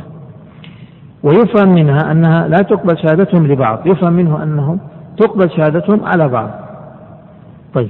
الثاني ولا شهادة أحد الزوجين لصاحبه. الزوج للزوجة أو الزوجة للزوج لا تقبل وتقبل عليهم. إذا ما تقبل شهادة الزوجين للتهمة كذلك لأنه متهم أنه يحابي الزوجة وهي تحابيه. لكن إن شهد عليها أو شهدت هي عليه زالت هذه التهمة ثلاثة. ولا من يجر إلى نفسه نفعة بهذه الشهادة. إذا كانت الشهادة تجر له منفعة فإنه لا تقبل. لأنه متهم أنه شهد هذه الشهادة ليجر لنفسه النفع. أو يدفع عنها ضررا كذلك فإنها متهم بأنه شهد ليدفع عن نفسه الضرر. يذهب يشهد لشخص لماذا؟ يشهد مثلا آه، يشهد لشخص لأنه يحتاج منه مثلا مبلغ من المال أو له مثلا جزء من هذا المبلغ الذي سيأتيه. يقول أنا أشهد لك وإذا جاءتك جاءك هذا المبلغ تعطيني جزء منه. أو تسدد لي ديني فأصبح متهما.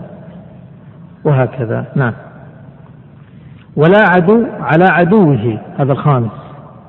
العدو على العدو لا تقبل شهادته للتهمة لكن تقبل له لو شهد العدو لعدوه قبلت لعدم التهمة.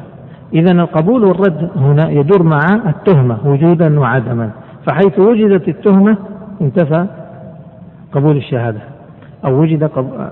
آه، عدم قبولها. وإن انتفت التهمة قبلت الشهادة. قال كمن شهد على من قذفه شهد على من قذفه معنى بينه ثار بينه وبينهم شخص قذف شخص بالزنا فهذا بينهم عداوة. فيذهب يشهد عليه أنه مديون بألف ريال. ما تقبل هذه الشهادة للعداوة أو قطع طريق شخص قطع على الثاني الطريق. إذا هذول بينهم عداوة. فشهد الثاني على قاطع الطريق أنه مديون لفلان الثالث بألف ريال مثلا أو بعشرة أو بأكثر إذا كم شخص ذكر المصنف؟ خمسة. ويمكن أن نضيف السادس ونقول ولا من عرف بعصبية وإفراط حمية. من عرف بالعصبية ما تقبل شهادته. من عرف بالعصبية أو بإفراط الحمية سواء لقبيلة أو لمذهب أو لغير ذلك فإنها لا تقبل شهادته. بعصبية أو إفراط حمية. ليش؟ فتجد مثلا أحيانا مثلا لاختلاف المذهب مثلا لأنه هو مثلا من مذهب آخر فيشهد عليه. أو لأنه من مذهبه فيشهد له. هذا إذا عرف هذا الشخص بأنه مفرط في العصبية يعني متعصب جدا فإنه متهم. وهذا كله نظره إلى القاضي. قال ومن سره مساءة شخص أو غمه فرحه فهو عدو. ولا تدخل العداوة في الدين. العداوة في الدين ليست مانعة ولذلك تقبل شهادة السني على المبتدع. إذا شهد السني على المبتدع قبلت. لأن العداوة التي بينهم ليست عداوة دنيا عداوة دين. طبعا هذا إذا كان السني صاحب دين يعني ما يكذب والعياذ بالله. أما إذا كان فاسقا إذا توفرت الشروط الأخرى فإن كان عدلا لا يكذب. وفيه مروءة وكذا فإنها تقبل شهادته. ولا يقال هذا عدوه. وبينهم عداوة لاختلاف مثلا اختلاف المشرب. هذا سني وهذا بدعي لا تقبل إلا إذا وجد سبب آخر. فصل في عدد الشهود. فصل في عدد الشهود. عدد الشهود نعود إلى الملخص. الفقرة 65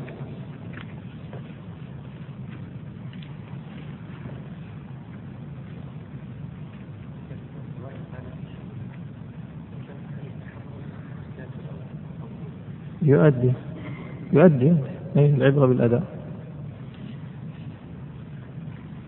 عدد الشهود الفقرة 65 عندنا ستة حالات للأعداد. الحالة الأولى واحد.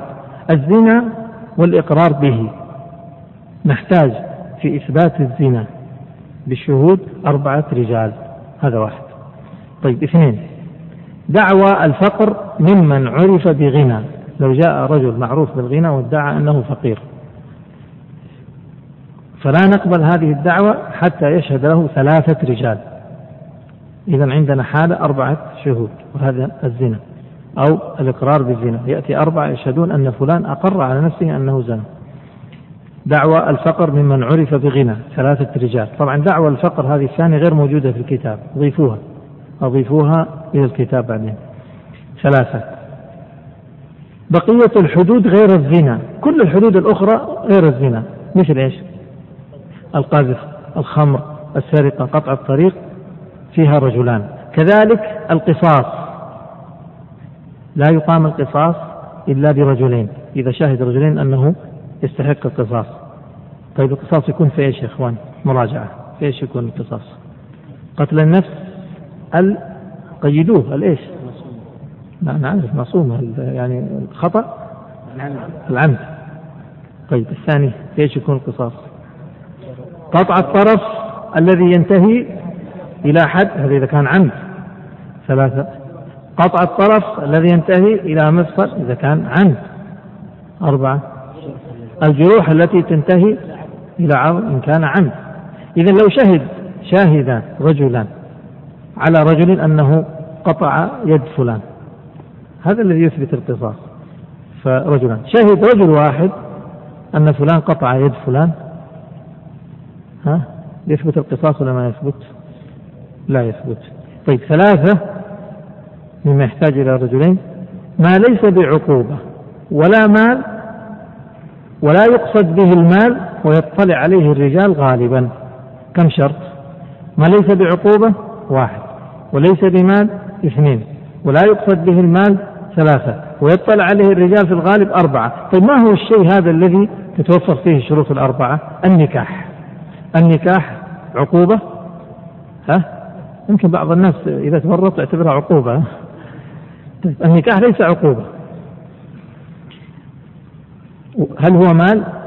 ما هو مال يقصد به المال؟ ها؟ ما يقصد لو تزوج موظفة يصير يقصد به المال لا النكاح ما يقصد به المال خل هو يقصد في قلبه شيء يرجع له لكن لكن النكاح نفس العقد ما هو مقصود به المال مقصود به شيء ثاني يطلع عليه الرجال في الغالب اللي هو العقد النكاح يعني. فإذا هذه ما توفرت فيها الأربعة مثل النكاح مثل الطلاق مثل الرجعة مثل الخلع النسب الولاء الإيصاء في المال أنه فلان وصي في المال. ها؟ في غير المال عفوا. وفلان وصي في غير وصي في غير المال إيش؟ يعني وصي في تزويج البنات. مثلا. إذا هذه ثلاثة أحوال يجب فيها رجلان في الشهادة. أربعة. المال وما يقصد به المال. مثل البيع. الأجل في البيع الخيار في البيع القرض الرهن الغصب الإجارة الشركة كل ذلك مال وما يقصد به المال. كم شاهد مطلوب في هذا؟ كم شاهد؟ إيش عندكم؟ رجلان أو رجل وامرأتان أو رجل ويمين المدعي. يعني لو واحد مثلا انتبهوا الآن لو واحد جاي يدعي قال فلان قطع يدي عمدا. يريد إيه؟ يريد القصاص نقول له كم شاهد مطلوب؟ شاهدان. طيب قال فلان أخذ مني ألف ريال قرضا. نقول له كم شاهد؟ نقول له شاهدين. أو رجل وامرأتين. أو شاهد واحد وتحلف أنت مع هذه الشهادة. طيب الخامس. ما لا يطلع عليه الرجال غالبا. مثل عيوب النساء وما يتعلق بالنساء البكارة الثيوبة كذا. هذه امرأة واحدة تكفي. طيب لو وجدنا رجل بدل امرأة من باب أولى.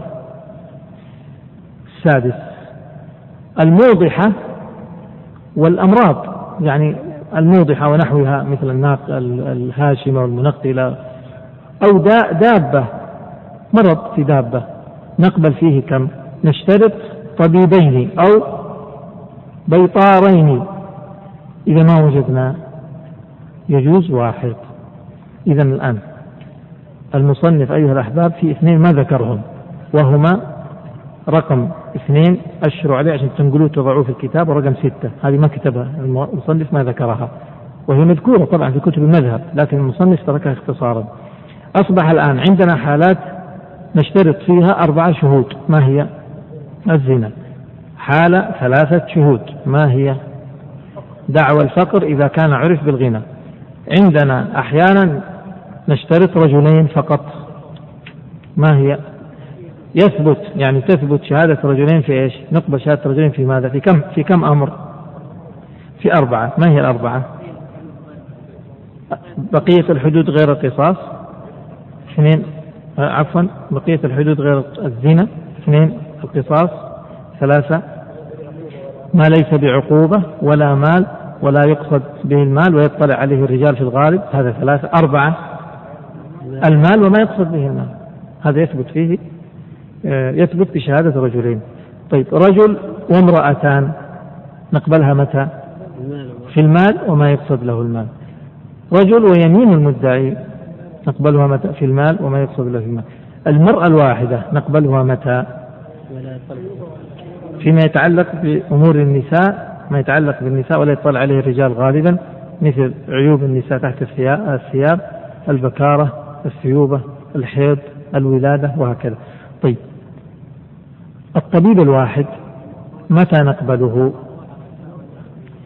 نقول في الأمراض انتبهوا في الأمراض كذا بس ولا بشرط؟ إذا لم يوجد طبيبين. طيب لو في طبيبين يعني يعني يوجد طبيبين في هذا المكان. ما نقبل شهادة معنى متى نقبل شهادة طبيب واحد لو كنا في مكان ما في إلا طبيب واحد ها؟ طبيبة يشترطون الرجال ما يشترطون النساء لكن يعني هم إيش؟ رجل لا لا لا لا خلوا الاجتهاد الآن بسرعة ما يجي الاجتهاد إلى النظر فيه. طيب أكمل يا شيخ الآن اقرا علينا نعم. فصل ولا يقبل في الزنا والإقرار به إلا أربعة. حط عند أربعة واحد. نعم. ويكفي على من أتى بهيمة الرجلان.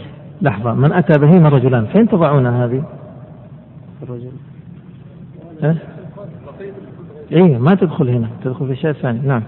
كمل يا شيخ. ويقبل في بقية الحدود نعم. والقصاص وما ليس بعقوبة ولا مال ولا يقصد به المال ويطلع عليه الرجال غالبا كنكاح وطلاق ورجعة وخلع ونسب وولاء وإيصاء إليه يقبل فيه رجلان ويقبل في المال وما يقصد به نعم. كالبيع والأجل والخيار فيه ونحوه رجلان ورجل ورجل وامرأتان ورجل ويمين المدعي وما لا يطلع عليه الرجال كعيوب النساء تحت الثياب والبكارة والثيوبة والحيض والولادة والرضاع والاستهلال ونحوه تقبل فيه شهادة امرأة عدل والرجل فيه كالمرأة.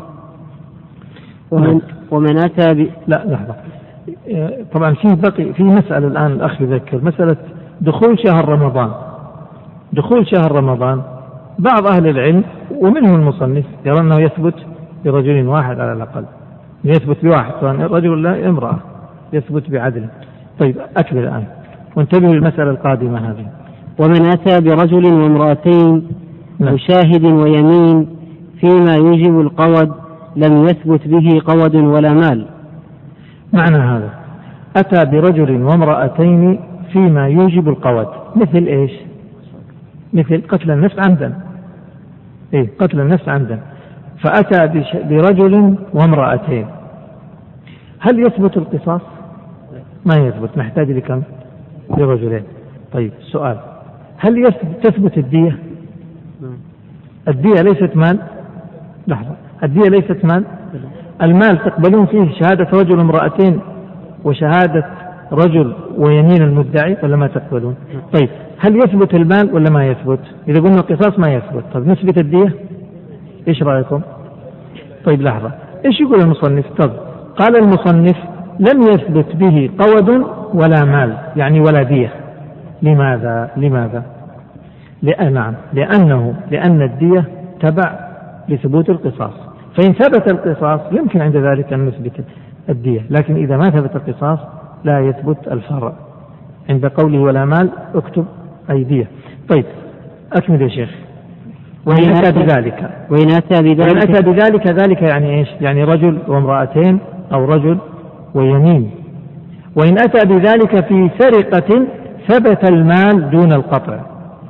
أتى بشاهد ويمين أن فلان سرق منه مئة ألف ريال من حرز. المئة ألف ريال من حرز توجب القطع ولا ما توجب؟ توجب. هو يثبت هذا الآن بشهادة رجل وامرأتين. هل يثبت القطع ولا ما يثبت؟ ما يثبت ليش؟ لأن السرقة ما ثبتت. طيب هل يثبت المال المسروق؟ قال المصنف إيش؟ ثبت المال دون القطع. لماذا هذا التفريق؟ لأنه يقول أنه ثبوت المال ما هو تبع للقطع ما له علاقة بالقطع. إذا لاحظوا الشهادة إذا كملت في القتل ثبت القصاص وثبت تبعا للقصاص الدية. فالدية تبع للقصاص لكن بالنسبة للسرقة لا. القطع غير غير المال. فيقول لو أتى بشاهد ويمين أو شاهد وامرأتين على آه، إثبات سرقة يريد بذلك القطع وإثبات المال لم يثبت القطع وثبت المال. أكمل. وإن أتى بذلك وش هو ذلك؟ يعني الرجل والمرأتين والرجل واليمين. وإن أتى بذلك في خلع يعني في دعوى الخلع الخلع إيش هو؟ الخلع إيش يثبت الخلع؟ إيه. الخلع يترتب عليه أمرين. إيه. يترتب عليه أمران ما هما؟ العوض وفسخ العقد